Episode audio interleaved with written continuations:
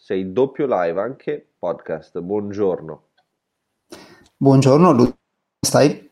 Io sto bene. Io sai chi sono? Sono un finanziato e tutti i giorni, assieme a te, che sei Fede, io sono Ludo, parlo, parliamo di economia, perché siamo i finanziati. Tutto qui. Semplice, semplice. bravissimo. Sì. Basta. E se volete, se volete potete vederci, se no, no. Fatti vostri. Tanto noi parliamo uguale. Ah, Se volete potete farci complimenti o anche insultarci. Quello che preferite. sì, sì. Noi vogliamo haters, però, professionisti, se possibile. Esatto. È quello che ci dà più linfa. Ci dà più voglia di andare avanti. Ci dà più smettere. voglia di andare avanti. Siamo un po' aggressivi, passivi aggressivi. Esatto. Allora, Ludo, Vai, vai, vai, vai. Dimmi cosa c'è tra le righe dei grafici, per favore. oh, oggi guardiamo un po' di grafici. Sì? Per i nostri ascoltatori del podcast parliamo di questi grafici. Ok. Ehm, guardiamo alcuni grafici che ci dicono mh, qual è lo stato dell'economia Sì? e qual è lo stato del, mh, dei livelli di prezzi azionari. Eh, te ne sarai accorto, ma mh, da quando c'è stato il crash a metà marzo, eh, gli azionari sono rimasti, c'è grande euforia, in particolare ieri, grandissima giornata del FTSE e dell'S&P, Sì, ok? sì. E quindi tutti si chiedono, porca miseria, questo è veramente un B o altrimenti, mh, o altrimenti siamo destinati a tornare giù, perché l'economia reale parla chiaro. Mhm. Abbiamo mh, PIL in Italia che è crollato, PIL mondiale che è crollato, eh, global trade che è sceso, disoccupazione ai massimi. Com'è possibile vedere che queste azioni continuino a salire, no? Mhm, Certo. Sembra che gli interessi poco dell'economia reale. mm? Sì, il famoso divario Allora. Wall Street, Main Street. Bravissimo. Allora, il primo grafico, grafico che in realtà l'abbiamo già visto insieme, Mhm. se vuoi condividere lo schermo, Vai, o devo farlo io? devi schiacciare tu il tastino. Share Ok. screen. E poi io lo Perfetto. butto. Voilà. Così vedi? Sì, I do. Perfetto. Allora, di questo grafico ti ricordi che abbiamo già parlato? È la curva dei rendimenti dei treasuries americani. Ok, Mm? sì, sì, sì, mi ricordo. Economia virtuosa, ok? In un'economia virtuosa il rendimento dei treasuries ad un anno Mhm. è inferiore al rendimento a 10 anni, Certo, giusto? certo. Perfetto. Perché qual è il meccanismo psicologico dietro questa scelta? Che gli investitori in un'economia che funziona e che cresce non vogliono bloccare i loro soldi, i loro investimenti per tanto tempo, ok? Sì. E quindi preferiscono comprare eh, bonds che hanno un breve termine. Sì. Comprando bonds che, han- che hanno un breve termine, alzano il prezzo e quindi abbassano il rendimento, perché c'è un rapporto invertito tra il prezzo e il rendimento di un bond. Ti ricordi? Sì. Invece un'economia che non è sana, dove gli investitori non sono confident, preferiscono investire a lungo termine, quindi ad avere gara- eh, rendimenti certi, quindi eh, alzano i prezzi dei bond a lungo termine e abbassano i rendimenti. Quindi abbiamo una curva di rendimenti che o è piatta, addirittura invertita. Mhm. Ti ricordi? Sì. Ok, in questo momento la curva dei rendimenti è tornata ad essere quella di un'economia qui questa linea. Come vedi oggi sull'anno i bond rendono, i treasuries americani rendono lo 0,17, sui 10 anni rendono lo 0,87, Sì. ok? Mhm. Mentre un anno fa era invertita. Quindi questo ci dice che da questo punto di vista l'economia la via del recupero, ok? Sì. Perché gli investitori preferiscono avere liquidità per investire magari nell'azionario. Quindi prima indicazione sul come la pensano gli investitori ce la dà il rapporto tra i rendimenti dei treasuries. Mhm. Secondo grafico, che secondo me è molto interessante, è il rapporto che c'è tra il prezzo del rame e il prezzo dell'oro. Questa mi Copper. piace molto. Copper. Copper, bravissimo, Ok, Copper. ok. Perché è importante il rapporto di prezzo che c'è tra rame e l'oro? Perché il rame è un metallo che sale di quando l'economia cresce, perché viene utilizzato nell'industria. Mm? Tantissime applicazioni tecnologiche cellulari, eh, i chip dei cellulari sono fatti con il rame. Mhm, ok? mhm. Quindi quando c'è un'economia che cresce, la gente spende, le aziende producono questi, questi oggetti fatti di rame e quindi il prezzo del rame sale. Sì, Mi segui? sì, Quindi il prezzo del rame è un indicatore dello stato di salute dell'economia, mentre l'oro è un po' il contrario, nel senso che quando l'economia non è virtuosa e non c'è crescita reale, le persone hanno paura, utilizzano l'oro come bene rifugio, come protezione contro l'inflazione. Mi segui? sì. Perfetto. Quindi si potrebbe dire che eh, quando rame scende e l'oro sale, siamo in una situazione di incertezza, quando l'oro sale il ehm, scusami, quando l'oro scende e il rame sale, siamo in una situazione virtuosa di economia, giusto? Ok, quindi andiamo a vedere in questo momento il grafico, lo vedi qui, a scendere. Scusa, Quindi abbiamo ripeti l'ultima frase per favore? quando abbiamo l'oro che sale Sì. e il copper che scende, siamo in una situazione di incertezza economica. Sì, Quando abbiamo invece viceversa, l'oro che scende e il rame che sale, abbiamo una situazione economica perché le industrie hanno bisogno del rame per produrre i loro beni, i loro Ok. oggetti. E in questo Ok? momento Quindi quando questo è il grafico, lo vedi qui, Mhm, il rapporto sta continuando a scendere. Questo vuol dire che il copper sì, il rame si sta continuamente indebolendo. Mm? Eravamo nel 2017 a un rapporto copper to gold a eh, 153, eh, siamo scesi a 85, ok? va bene, bene. 85-86. Quindi eh, non ci sono buoni segnali da questo punto di vista.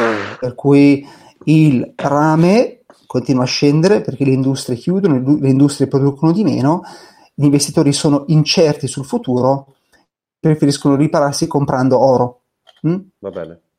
Quindi questo, questo indicatore ci dice che mh, non c'è fiducia nel mercato, quindi contrario rispetto al grafico di prima dei rendimenti dei bonds. Quello che è interessante è anche un altro grafico, questo qua che ti mostro, che paragona invece il rapporto che c'è tra rame e l'oro Mhm, contro gli inter- gli- eh, i tassi di interesse dei treasuries americani. sì, E come vedi c'è un rapporto sinistro, nel senso che eh, più il rapporto copper to gold scende e quindi l'economia è in difficoltà, più i tassi di interesse scendono, perché l'economia è in difficoltà e quindi va stimolata dai tassi di interesse che sono bassi. Beh, molto interessante questo grafico. Perfetto, quindi come vedi i tassi di interesse, qua siamo, mettiamolo sui 30 anni, scusami. Guarda cosa è successo ai tassi di interesse negli ultimi 30 anni. Sono continuamente scesi. 30 anni fa, nel 90, i tassi di interesse eravamo all'8,47%, e 10 anni sui treasuries, e adesso siamo arrivati allo 0,67. Mm? Ed è una curva che continua a scendere, perché l'economia va continuamente stimolata. E quindi questi tassi andranno a finire a zero. Ogni volta che provi a rialzarli, l'economia soffre. Cioè era all'8%? Nel luglio del 1990 Wow. e i tassi di interesse sui treasuries erano all'8,47%. Se arriviamo al 2000 eravamo al 5, se arriviamo al 2010 eravamo al 3, arrivando al 2020 siamo allo 0,67. Eh, scusa, cosa succederà dopo? Cosa c'è a destra Si va negativo. grafico? Si va negativo. Cioè, o si va a zero, eh, o si va a zero e si rimane lì, Beh, e più o meno siamo lì. già o più o meno siamo lì, si va negativo. Per cui è incredibile ma vero, ma ti pagheranno per prendere in prestito dei soldi. Cioè sa- le- s- saremo talmente distratti che per far girare l'economia ti pagheranno per prendere a prestito dei soldi. Beh, non male, Quindi dai. tu devi prendere, ti danno 1000 euro, tu devi restituirle 900, 9500. Bello. Non male, non male. Non male, non male, non male. Ultimo, ultimo, questo secondo me ti piace. Mhm. Allora, mh, questo grafico invece si chiama Price to Earning Ratio. Ok, quindi che c'è tra il prezzo delle azioni e gli earnings, che sono i profitti. Dividendi, sì. Sì, eh, earnings non tanto i dividendi, ma i profitti che tirano fuori le aziende. Ok. Ok? Mhm. Dovrebbe esserci un collegamento, no? Nel Sì. senso che più le aziende creano profitti, più il prezzo delle azioni dovrebbe essere corretto? Più il prezzo di azione dovrebbe essere Alto. alto, va bene. Certo, se ci sono profitti, eh, le persone comprano, il prezzo sale. Se non ci sono profitti e l'azienda perde soldi, gli investitori vendono il titolo e il prezzo scende. Sì, Ok? corretto. Andiamo a vedere questo, questo grafico che si chiama l'RPI ratio. Mhm. E cosa fa? Compara il prezzo delle azioni dell'S&P contro i loro um, eh, rendimenti, i loro earnings, scusami, contro i loro profitti Mhm. negli ultimi dieci anni aggiustati per l'inflazione. Va bene. Che cosa mostra questo grafico? Che vedi quando qui si sale tantissimo, nel 2000 c'è un picco Sì. e si va addirittura sopra i 40, questa è la dot com bubble, per cui aziende che in borsa ha, ehm, con una valutazione molto alta, Mhm. che in realtà però nella realtà, nell'economia reale, non producono profitti. Ok. Ok, quindi questo indicatore sale tantissimo e poi crolla verso il basso e torna a un livello più o meno di 10. Qua nel 29 vedi che abbiamo il crash del 29? Mhm. Ok, quindi in questo momento la domanda è, sulla base di questo grafico, dove ci troviamo? Vedi che qua a sinistra c'è scritto che le azioni una bolla estrema, le azioni sono in una bolla, le azioni sono sopravvalutate e poi c'è la fair value. Questa lineetta verde è il valore fair, Ok. che dovrebbero stare di media, ok? Sì. Quindi come, come vedi le azioni teoricamente tornano sempre in media, dovrebbero, Sì. ok? Sì. Quindi in questo momento, eh, e qua siamo a aprile-giugno 2020, quindi adesso, Mhm. abbiamo un rapporto di 27, quindi siamo stream bubble, Yes. quindi siamo ancora in una zona di bolla estrema. Mhm. E quindi eh, eravamo due anni a 31, adesso siamo scesi a 27. Ok. ok? Quindi potremmo aspettarci se questo grafico Non Eh. mente. Non mente di vedere un ritorno al fair value, Sì. Ma scusa, pu- 10. puoi ripetermi per favore questo, questo ratio come funziona? Cioè, io ho capito che è aggiustato per l'inflazione e ho capito che eh, riguarda i profitti, però poi non ho capito qual è l'altro elemento. Questo è il rapporto, Ah. è il grafico che ehm, spiega il rapporto che c'è tra il prezzo Ah, delle azioni ok. dell'S&P Sì, sì, prezzo e Ok. profitti. e profitti. Ho Ok? capito. Quindi assumendo che ci debba essere una correlazione, nel senso che quando ci sono profitti è alto, Certo, quando non ci sono profitti il prezzo è basso, certo. giusto? Sì, sì. Quindi, Quando, vai, vai. quindi quando, quando va troppo in alto vuol dire che i prezzi stanno crescendo troppo, ma non sono eh, collegati a dei profitti nell'economia reale. Va bene. Quindi, per esempio, la dot com bubble, come dicevamo prima, vedi che c'è questo picco, vuol dire che i prezzi sono saliti tantissimo, Sì. ma queste aziende ancora non ge- generavano profitti Mhm. e quindi poi c'è stato un crash verso il basso. Bello questo grafico, mi piace. Ok, quindi eh, in questo momento basti sapere che ci troviamo ancora in una zona di estrema bolla, Va bene. perché sopra, i- sopra il livello dei 25 siamo ancora in estrema bolla. Mm. Va bene. E bisogna capire se con lo stimolo monetario che c'è stato in queste settimane, in questi mesi, quindi gli miliardi di dollari nell'economia, questo grafico ha ancora senso, perché quello che stiamo vedendo è mh, inflazione, nel senso che questi capitali rimangono nel sistema finanziario e fanno crescere i prezzi delle azioni nonostante l'economia reale sia al palo. E quindi è ancora vero questo grafico, cioè potremmo restare in una zona di estrema bolla per anni? Mi segui? Sì, sì, ti seguo. È interessante. Ah, quindi, mh, e mh, niente, questo si chiama Schiller PI ratio, quindi è un, mh, eh, è un rapporto che è stato modificato da questo economista che si chiamava Schiller, a Mhm. quanto pare, Mhm. e aggiusta gli earnings, non calcola anno su anno, ma gli ultimi dieci anni aggiustati sulla base di inflazione. Mhm. Ok, Va bene. quindi tornando a ricapitolare. Primo grafico, il rapporto dei treasuries a un anno a 10 anni ci mostra un grafico virtuoso, per cui effettivamente, i, effettivamente il rendimento dei 10 anni superiore a quello di un anno, nonostante siano molto bassi. ok? Secondo grafico, il rapporto che c'è tra gold e copper ci mostra invece che il rapporto è ancora discendente, nel senso che il copper non viene acquistato, il rame non viene acquistato e quindi non c'è bisogno di rame per far ripartire l'economia. Le aziende comprano rame per produrre beni, ma il prezzo dell'oro sale e quindi c'è sfiducia e quindi c'è bisogno di ripararsi da, dall'inflazione o dall'inizio. L'ultimo grafico, quello che abbiamo visto, ci mostra che le azioni sono ancora oggi, rispetto al prezzo delle azioni rispetto ai loro prodotti, siamo ancora in una zona di estrema bolla. Great. Io ho una domanda. No, Annaggia, annaggia.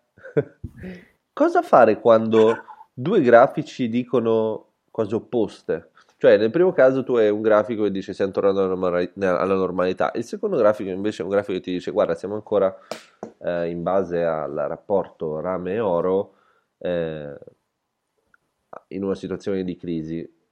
Chi bisogna ascoltare? Cioè, chi dare più affidamento e perché? E perché? ah, bisogna capire qual è il più veloce, il primo che eh, dà segnali Più veri. responsive, ok, più reattivo. Sì, perché- sì, quello per esempio del rapporto tra le treasuries ad un anno e a 10 anni Mhm, è abbastanza eh, lento, nel senso che an- eh, la curva dei rendimenti anticipava l'arrivo di una recessione nel 2019, mhm. la recessione ad inizio 2019, poi la recessione adesso, a metà 2020, quindi si muove praticamente un anno e mezzo in anticipo. Mhm. Questo potrebbe voler dire che tra un anno e mezzo potremmo essere più tranquilli di oggi, ecco. Ho capito, quindi è meglio guardare il grafico più veloce, più Ma teoricamente sì, quello che si muove per primo. Oggi ancora, se pensi al prezzo del copper, del rame, Mhm. non so effettivamente la, la produzione partita. Ecco, credo, credo che non sia ancora ripartita, quindi forse quello è un grafico che reagisce dopo. Cosa ne pensi? Sono d'accordo con te, sono d'accordo con te. Quindi in generale valutare il grafico per la sua reattività e affidarsi a Eh, quello perché- che più esatto, può... perché il primo è più un'indicazione della psicologia. Quindi è cosa faccio? Metto i soldi a lungo termine o li tengo disponibili a breve termine?